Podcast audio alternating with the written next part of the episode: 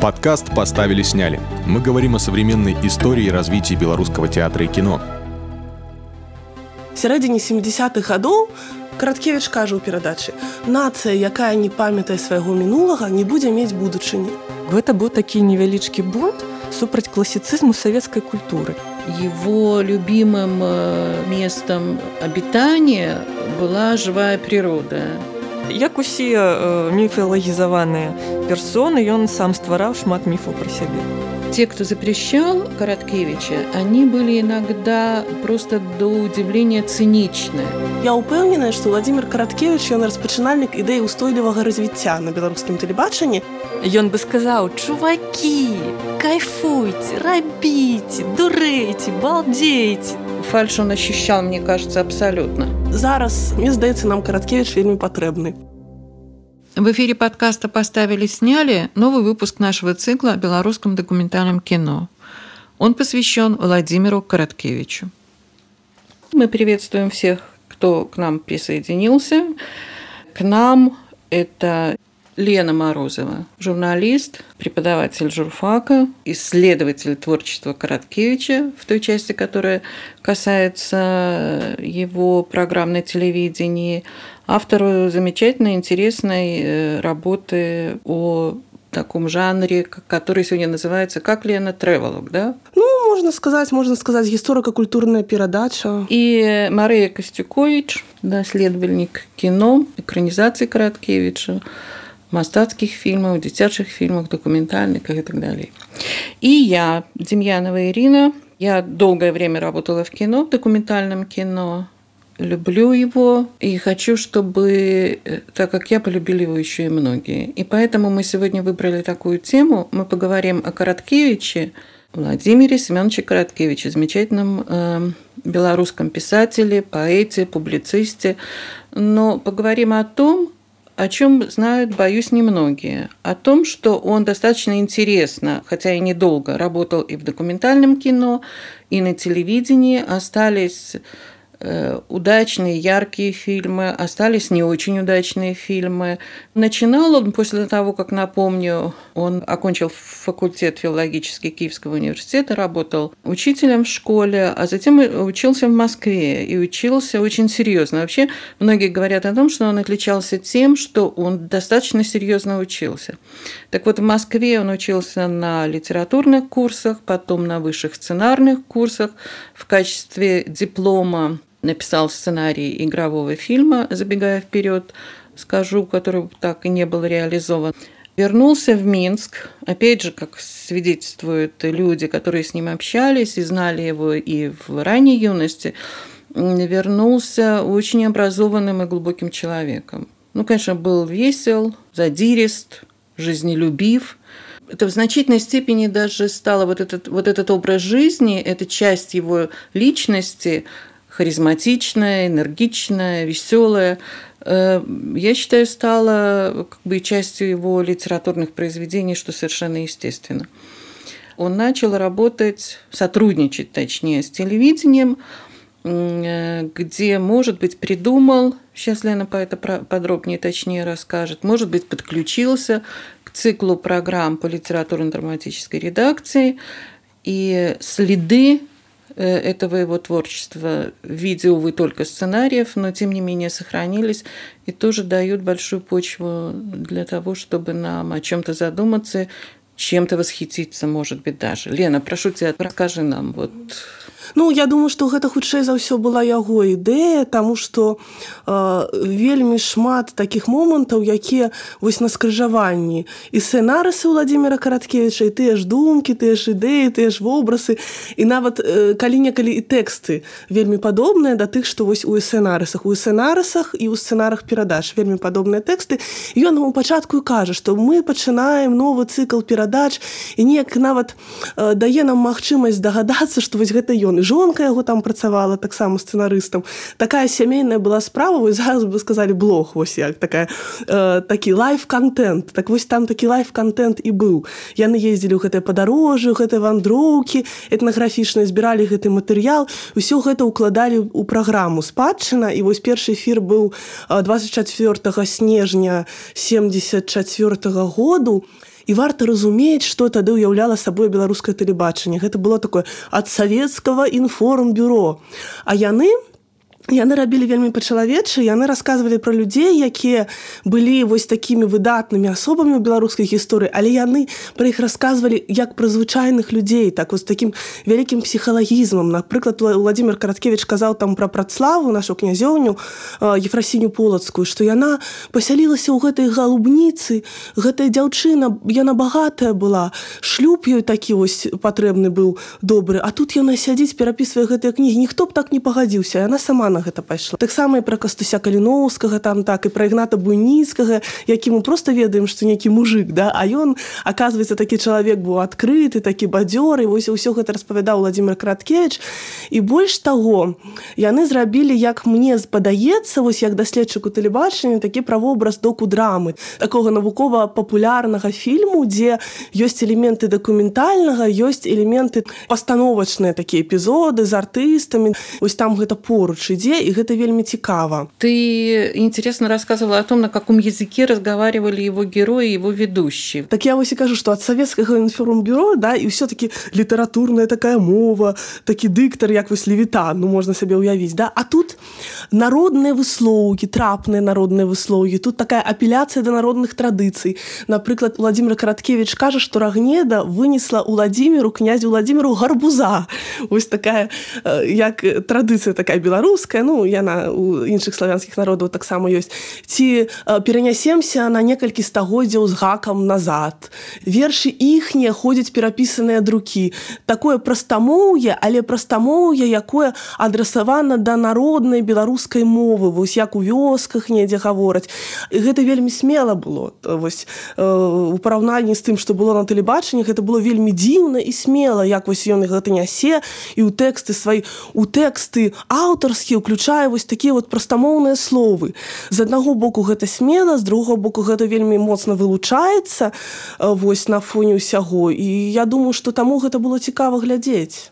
Маша как ты считаешь вот эта стилистика это насколько гармонично и допустима она была А вось я якраз хацела дадаць вельмі занудны культуралагічны каментарый да, таго, што кажа Лена, каб мы з вами лепш разумелі, у чым быў вось гэты амаль матросаўскі подзвіг караткевіча, калі ён гэтыя выслогі, гэтыя народныя прымаўкі ўстаўляў у а, радыё ці тэлетэкст ці ў дакументальны тэкст. А савецкая культура яна была па сваёй структуры вельмі класіцыстычнай. Калі вельмі важнай была норма і быў высокі стыль, быў нізкі стыль. А высокі стыль гэта тое, што нас уздымае, тое, што дорыць нам нейкія ўзвышаныя эмоцыі, гэта асобны склад мовы і ўсяго іншага. А нізкі стыль гэта тое, што ну, чалавека прыніжае. Былі жанры, якія адабраліся, былі жанры, якія не адабраліся. Но были примеры, которые нарушали это правило и тем самым проявляли э, яркую индивидуальность авторов, и, и, и до сегодняшнего дня нам интересны, и они остались. Мы просто повинны зауважить вот это э, перакрыжаванне так спалучэння высокага і нізкага якое праз якое паціху культура ажыўлялася і пераходзіла з гэтай бронзавай вось гэтай афіцыйны у нармальную паўсядзённую вось то якой мы дыхаем та якая цікавая та якая чытача гледача слухача займае. І вось караткевич ён у беларусі гэта і рабіў. Ён вось у гэтай левітанаўскае радыё і вось гэты вось афіцыйны тэлебачанне ён вось гэтая крошачкі звычайнага паўсядзённага будзённага жывой культуры ён паціху ўносіў. То бок гэта быў такі невялічкі бунт супраць класіцызму савецкай культуры. І магчыма у нейкім плане гэта найвялікшая заслуга пакалення шасцідзясятнікаў што яны пачалі гэтую маленечку незаўважную рэвалюцыю Но дело в том, что ведь в начале 60-х он учился и на высших литературных курсах, и на высших сценарных курсах. Начало 60-х, Москва, кино, литература люди этой среды, да, можно только представить, какой дух вольный витал вообще в этих, в этих компаниях, и как, из чего ткалась ткань произведений каждого, там, поэтов, сценаристов и прозаиков и, и так далее. Но я еще вот о чем подумала, что, может быть, этот шаг его внутренний, ведь он был человек, который э, во-первых, очень тонко чувствовал и очень, очень все подробно видел, скажем так. У него был очень культурный глаз, ухо, фальш он ощущал, мне кажется, абсолютно, э, что это было его, его понимание правды. Один из его первых фильмов, который он по его сценарию был снят документальный, называется «Могилы не молчат», сняли его два режиссера, э, Сергей Сплошнов и Петр Шамшур, э, режиссеры, прошедшие войну, пережившие эту войну трагическим образом. И это 63 год. И в 63 году основное содержание этого фильма составляет разговоры людей, переживших трагедию сожженных деревень и концлагерей. И это была правда. В этом не было лжи. Многие обвиняли этот фильм в том, что он непрофессионально снят, что режиссер не должен находиться в кадре или так разговаривать со своим героем. Они, может быть, на тот момент и имели какое-то под собой основание, эти критические замечания, но сегодня ты смотришь этот материал, и ты смотришь его с глубочайшей благодарностью. А если уже ты задумываешься о том, что это 63-й год – это рассказы, правдивые рассказы о войне, может быть, в документальном кино и, и первые. Это были первые опыты осмысления. Потом он отошел от этой темы. У него не было потом документальных фильмов, которые рассказывают об истории Второй мировой войны. Чаще всего это была этнография, фольклор, там, краеведение и так далее. Но первый фильм, что характерно, вот «Могилы не молчат». Я хотела б крыху калі можна паспрачацца. Мне здаецца што калі вось ён уводзіў гэты элементы гутарковай мовы а, мне здаецца што ён не той што быў такі адзін наватар. Ён шоу рэчышчы таму што мы можемм успомніць што савецкая культура яна пачыналася ўсё ж з авангарда. І гэта адмаўленне ўсяго старога. Мы можемм там і малевіча прыгадаць і шагала пачатковага так? І вось паступова потым недзе ў 60 гады да быў зрух да гэтага класіцызму. а але потым ужо недзе вось у 70 гады пачынаўся зноў вось гэты можа як авангард такі. То бок ты мяркуеш што гэта такая хвалепадобны рух просто так які уверх уніз управа ўлева ўвесь час вагаўся так і караткевич вось апынуўся на такой амплітудзе аднаго вагання да ад класіцыстычнага вось гэтага узорнага да да паўсядзённага а вось назад ён ужо не не застаў вось гэтага іншага калыхання назад так был такі эпізод калі яму некія дзеці пісалі пісьмо там нешта з тэлебачання прыйдзіце э, разам некую праграму зробім ён сказал дзеці я хварэю я стары я уже нічога не хочу рабіць але 70 сярэдзіна 70-х гэта наогул для тэлебачання перыяд таких эксперыментаў тады вось і вось гэты чуланаў з ветрам вандраванняў там была такая перадача дзе яны таксама як блогеры там александр писали. чуланов журналист очень известный который очень долгое время работал на телевидении белорусском и выпускал этот цикл цикл ветер странствия Да і ён сам здымаў і тыя хто прыходзіў гэтую перадачу яны самі здымалі яны наогул былі вось як тыя блогеры. Яны казалі ад першай асобы і гэта таксама было новае.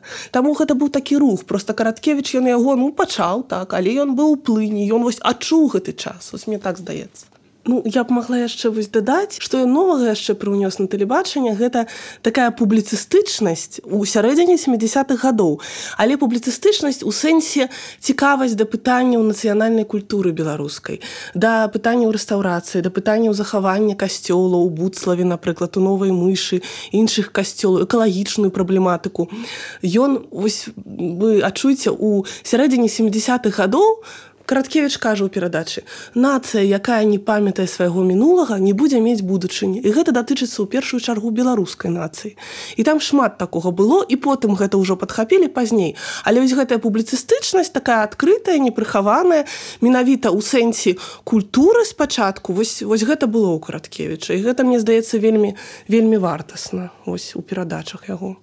Яны такія былі журналісцкія ў гэтым сэнсе Мне кажется, что талант иногда, ну не иногда, а чаще всего бывает не всегда, к сожалению, но бывает сильнее своего времени. Мандельштама попросили написать стихотворение о Сталине. И что в результате получилось? Ведь поэт, художник – это же всегда провидец. Если нет взгляда и ощущения того, что будет завтра, ну, возникают вопросы, да, в степени осмысления, бэкграунда и так далее, и так далее, и так далее. Мне кажется, Короткевич просто по-другому не мог.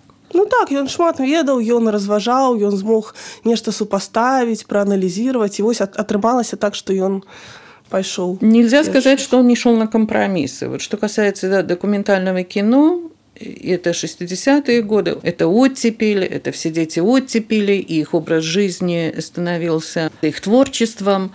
Но, тем не менее, конечно, шли на компромиссы и режиссеры, и тем более авторы, но э, сохраняется только то, в чем в чем проявляется индивидуальность авторская в широком смысле слова. И автора сценария мы имеем в виду Короткевича, и режиссера, и оператора. Вот одним из таких фильмов, мне кажется, из тех, что были сняты по его сценариям, э, документальных, самым сильным, э, является фильм «Свидетели вечности», который по сценарию Короткевича снимал э, Анатолий Заболоцкий в качестве режиссера и оператора, совершенно потрясающий оператор, и когда мы задаем вопрос, а с кем дружил Короткевич, кто из кинематографистов остался его другом, вот Заболоцкий как раз был человек ему очень близкий. Дело в том, что Заболоцкий снимал совершенно драматической, почти трагической судьбой экранизацию «Христос приземлился в Гродно» или «Жизнь и вознесение Юрия Собратчика». Фильм, который сняли, положили на 22 года на полку, потом сняли с этой полки. Э, полка – это такое как бы идиоматическое выражение, знакомое до боли в прямом смысле слова всем кинематографистам, когда фильм не принимался Госкино, не получал так называемого заветного э, разрешительного удостоверения, то есть у него не было проката, не печатали копии, клали в прямом смысле слова на полку, потому что фильм это там 6-9, э, хронометража зависит таких металлических коробок, в которых хранилась эта пленка. И просто не было ни проката, ни, ни как бы зрителей не видели. Те, кто запрещал э, Короткевича, они были иногда э, просто до удивления циничны. В 12 вариантах существовал фильм «Христос приземлился в Гродно», и всем начальникам от кинематографа и в Минске, и в Москве было понятно, что дальше они этот фильм ни, никуда не пустят. Я понимаю, что автору пережить эти обстоятельства было чрезвычайно сложно. Подкаст поставили, сняли. В студии Ирина Демьянова, Мария Костюкович и Морозова. Мы говорим о Короткевиче, сценаристе и авторе телевизионных программ.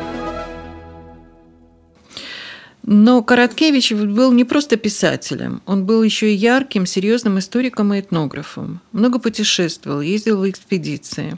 Его жена, кандидат наук Валентина Брониславовна, работала в Институте искусствознания, этнографии и фольклора Академии наук. И тогда, это конец 60-х, 70-е, были совершенно удивительные э, экспедиции, результатом которых стал свод памятников Беларуси, который мы сегодня имеем. Они, можно сказать, атрибутировали все, ну, сегодня модно говорить артефакты, да, все культурные культурные объекты, которые встречали в этих экспедициях. Там Минщина, Гродненщина, ну, практически все регионы. И Короткевич у меня такое ощущение, что его любимым э, местом обитания была живая природа. Небо, вода, дерево. Он ведь в документальном кино предлагал и снимали фильмы о каменных постройках, которые хранят память. Потрясающий совершенно фильм который мы уже назвали, свидетели вечности, о, о деревьях, уникальных деревьях, там, которым по несколько сот лет.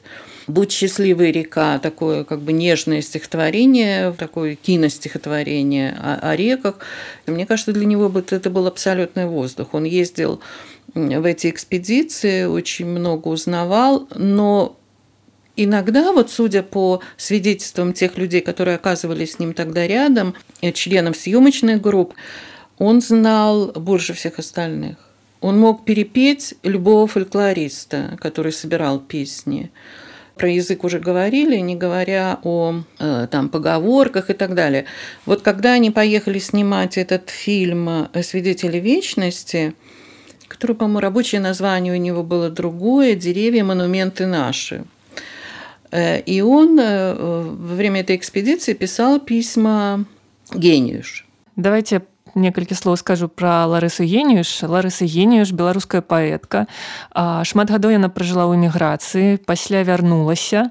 І як многія многія беларусы якія вярнуліся за мяжы у гэты час яна адразу трапіла ў лагер. Ёй прысудзілі тэрміну 25 гадоў за антысавецкую дзейнасць.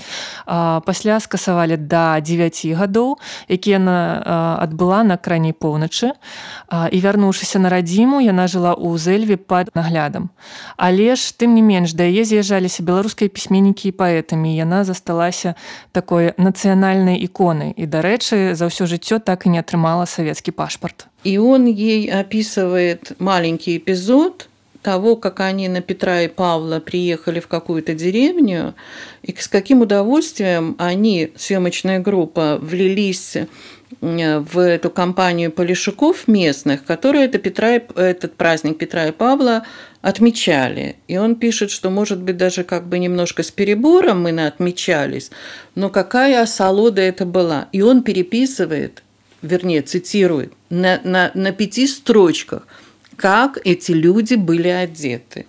И, и андараки, и какие только слова, вот я читала, когда эту фразу, я ну, я не могу сказать, что я там очень хороший знауца языка, но мне, я, я, э, значит, лезла в словарь, и не все слова в словаре находила. Тое ж самае перадачах ён таксама апісвае ён таксама называе усе гэтыя прадметы вопраткі. Вось ён опісвае некая а, такая бабулька сталага веку яна вось так апра апранута. Ён кажа што яна нагадвала саму гармонію вось у гэтым сваім строі і вось наогул я ўпэўненая што владимир караткевич ён распачынальнік ідэі устойлівага развіцця на беларускім тэлебачанні. І вось гэты вобраз вось як вы сказали дрэва да дуба что такое дуб у караткевича гэта ж грамадства. З аднаго боку ён каранямі там у гісторыі без гэтага не будзе караня ў гісторыі жыць не будзе ўсё няма дрэва.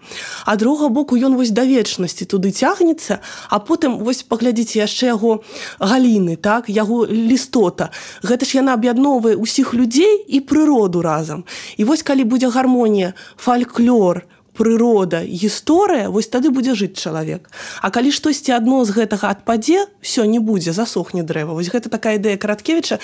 І нават у студыі перадачы спадчына таксама было вось людзі сядзелі таксама уже як мы сядзім да гутарылі і было гэтае дрэва. Яно як быццам іх усіх аб'ядноўвала. Можна я дадам одну думку акрамя того што я адчуваю сябе галінкай ну караткевич пра караткевіча шмат міфаў так?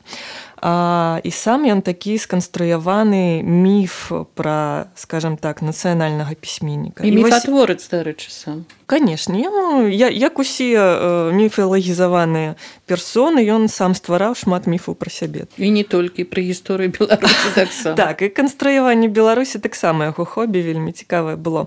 Дык вось адзін з такіх міфаў што ён у кіно такі абаяльны няўдачнік вось той самы эм, вельмі сімпатычны вобраз шасцідзясятніка аўтара чалавек якому трагічна не ўдаецца. Таленавіты ўсё пры ім але чамусьці вось не вядзецца як геннадзь шпалікаў паэт і сцэнарыст у москве так владимир караткевич у мінску а, і што тычыцца ігравога кіно то магчыма гэта так ёсць я просто зараз выкладу факты некаторыя пасля задам одно пытаннічка і одно меркаванне вам. А, бо напрыклад з усіх яго ігравых сцэнароў яго дыпломны сцэнарый паклалі на паліцу яго не экранізавалі не паставілі. Пасля быў сцэнарый легенда пра беднага д'ябла і адвакатаў сатаны таксама паклалі на паліцу. Пасля былі трагічныя жыццёўзнясенні юра сябрачка. Пасля была дзікае паляванне караля стаха якое таксама скажем так не апраўдала чаканняў аўдыторыі то бок з'явіўся цудоўны фільм Не але цудоўны у іншым цудоўна не так як чакалі тыя хто чытаў аповесць караткевіча. І вось гэты міф асабліва любіў канструяваць літаратуразнаўца адам мальдзіс напрыклад. Што было далей? Чорны замак альшанскі зноў выбітны раман і зноў фільм які не апраўдаў чаканню што было далей? Расказы з каталажкі сцэнары які таксама не паставілі ў кіно. І нягледзячы на гэта караткевич у працягваў працягваў працягваў упарта працаваць у ігравым кіно Магчыма вось гэты вось вобраз э, абаяльнага няўдашніка быў яму таксама для чагосьці патрэбны. Але зараз вось я гляджу э, я слухаю тое што вы кажаце. Э, я думаю а ці быў ён няўдачнікаў у, у дакументальным кіно? І я так разумею што зусім не што вось гэтага рэнамэ няўдашніка і самаадчуванне сябе няўдачнікам у гэтай галіне у яго не было. А, а зараз я думаю чаму гэта так? І я ўяўляю вось як рабілі ігравое кіно ў савецкі час і дагэтуль робяць кіно гэта татальны кантроль там у 150 худсаветаў 150 нейкіх паперак якія трэба падпісаць 150 узгадненняў з беларускім дзяржкіно з маскоўскім дзяржкіно 150 візаў кожны кажа што гэта не так то не так гэта перарабіце той перарабіце.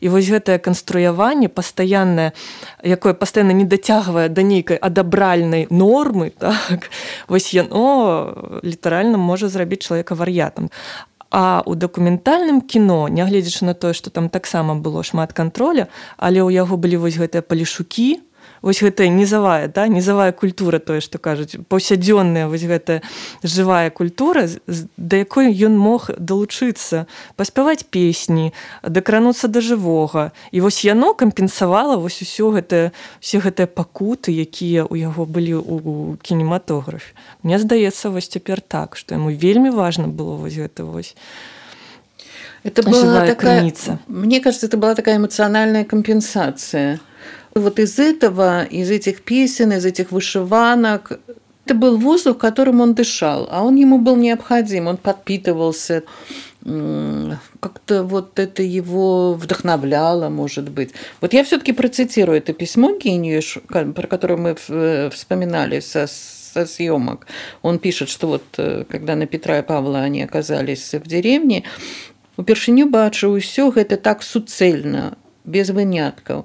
І ў хатах і посцілкі і рушнікі і ўсё што вам толькі будзе пажадана нават блохі ў адрыне і ты свае сапраўды было вельмі прыемна тым больш што гэта не аперэтачныя пейзажы а заўсёды так. Знікае аднак і гэта нястрымна вот рядом с этим как бы таким почти пикурейским восприятием жизни э, конечно он ощущал драму драму, я бы сказала, не только уходящей натуры, что может быть естественно в истории человечества, но и уходящей культуры, которая потом не возобновляется и не восстанавливается, а уходит, уходит навсегда. То бок для чаго яму тады спатрэбіўся дакументальны фільм як такі знаешь что я думаю что читаешь документы, вспоминаешь людей, с кем ты общался, кто работал с э, Короткевичем, смотришь его фильмы сегодня.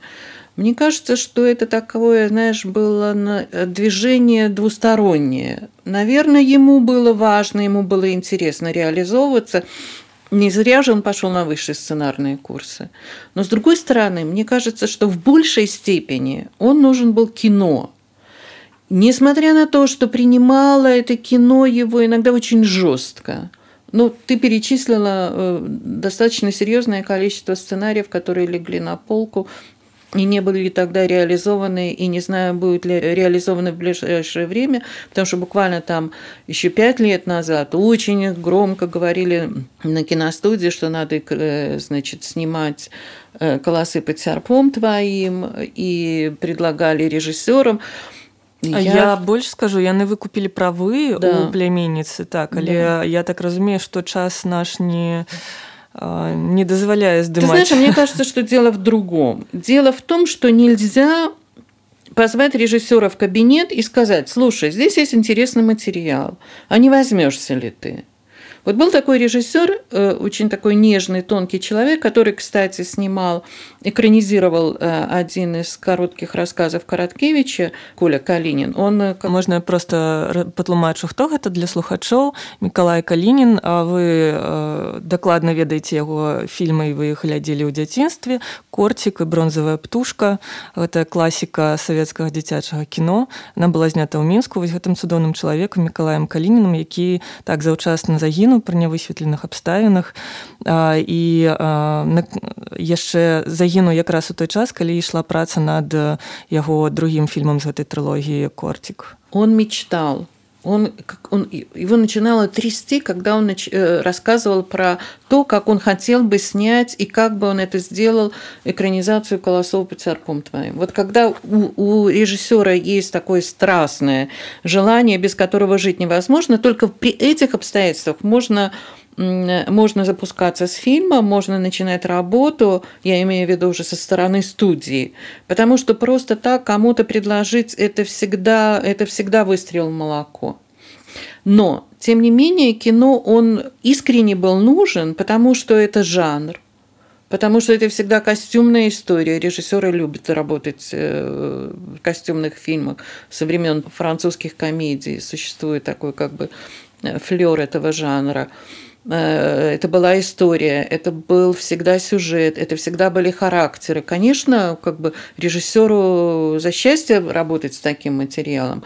Другое дело, как потом время и вот эти цензурные э, обстоятельства, обстоятельства идеологических правил, в которых существовало кино, эти замыслы иногда переламывало до неузнаваемости и, или вообще становилась невозможной реализация этого всего. Вось мы кажам пра караткевіча што ён атрымліваў кайф ад гэтых дакументальных фільмаў якія рабіў ад кіношных экспедыцый на палесе там за дубамі старымі па нейкіх зусім закінутых краях беларускіх. А ў мяне ўзнікла пытаннечка ну ён то лавіў а ці лавілі рэжысёры гэты кайф? Яму шанцавала на рэжысёру якія гэтаксама як і ён лавілі той же кайф здымаючы вось гэты дакументальна дубы спрадвечныя нет, не всегда. Не всегда. Мы называли этот фильм «Свидетели вечности» о деревьях. И, может быть, даже дадим возможность э, тем, кто нас слушает, послушать кусочек. Это э, кажется немножко диковатым на радио процитировать кино, но тем не менее, там есть совершенно потрясающий с чувством юмора написанный дикторский текст. Даже не, не, не что говорит текст, а такой закадровый комментарий, когда он стоит перед дубом, и, и значит, диктор говорит, что вот дуб, он помнит, как под ним обедал Наполеон, и какая разная судьба. Дереву уготована вечность, а Наполеону уготована Ватерлоу. Знаешь, с такой, как бы, такой иронией, понятное дело, если это ирония, то она и по отношению к самому себе работает, э, вот э, он, он мог это делать. Кроме того, что это было потрясающе, Анатолием Заболоцким снято. Давайте послушаем совсем маленький фрагмент фильма. Они свидетели не только выстрелов, но и поцелуев. Как же это вы позволили Липы, чтобы под вами Марыля Верощака сказала Мицкевичу свое последнее «нет»?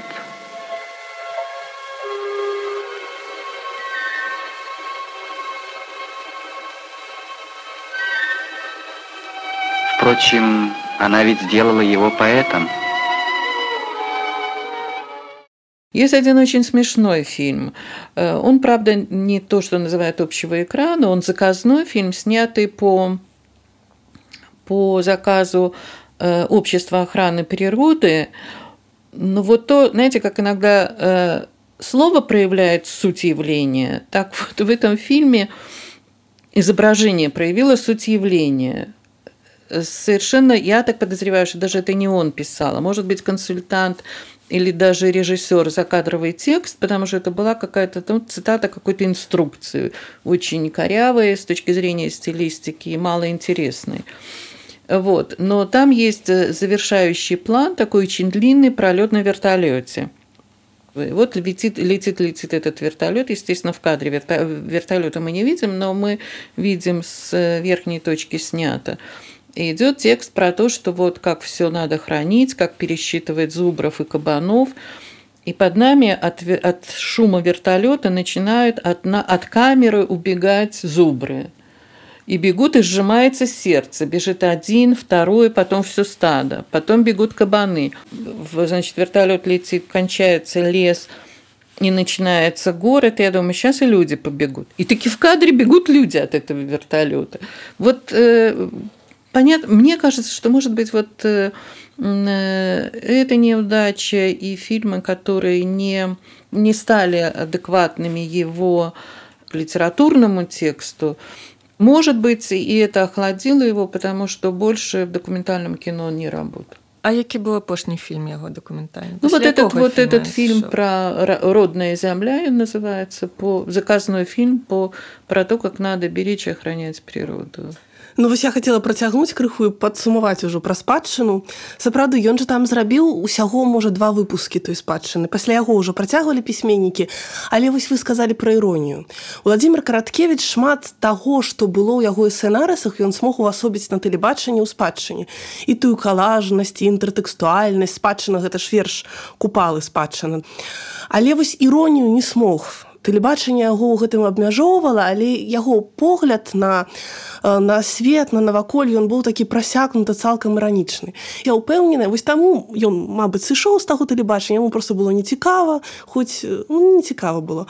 Але вось зараз у інтэрнэце у блогах мне здаецца нам караткевич вельмі патрэбны.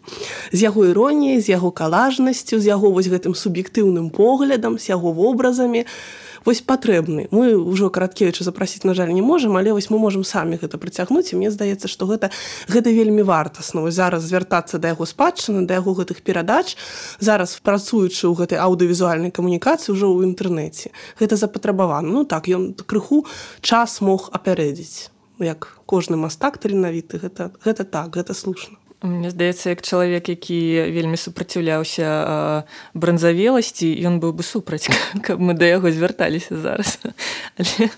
Але... так. завеласці так мы ж наадварот развіваць будзем мы ж не будзем просто паўтараць. Ён бы сказаў чувакі кайфуйце рабіце дурэйце балдзейце забудьце пра мяне я ўжо памёр Як было б на самой справе нам сёння ніхто ўжо не адкажа Можна толькі сказаць з упэўненасцю жыў караткевіч нялёгка, але натхнённа.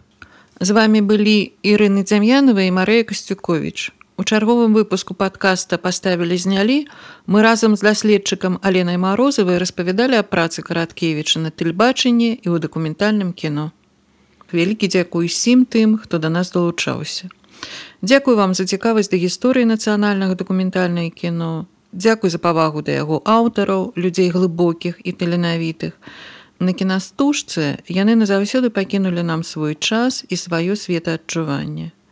Ці стануць яны часткай нашага светапогляда, уже залежыць ад нас саміх. Дзякуй вялікі. Наш аўтарскі цыкл аб дакументальным кіно Беларусі завершаны. Але ў падкасці паставілі знялі будуць працягвацца цікавыя змястоўныя размовы пра гісторыю развіццё беларускіх тэатра і кіно і ўжо праз тыдзень стартуе новый тэматычны цикл. Подкаст поставили сняли. Мы говорим о современной истории и развитии белорусского театра и кино. Слушайте нас на подкаст-платформах, обсуждайте выпуски в наших аккаунтах в соцсетях. Все ссылки в описании. До встречи!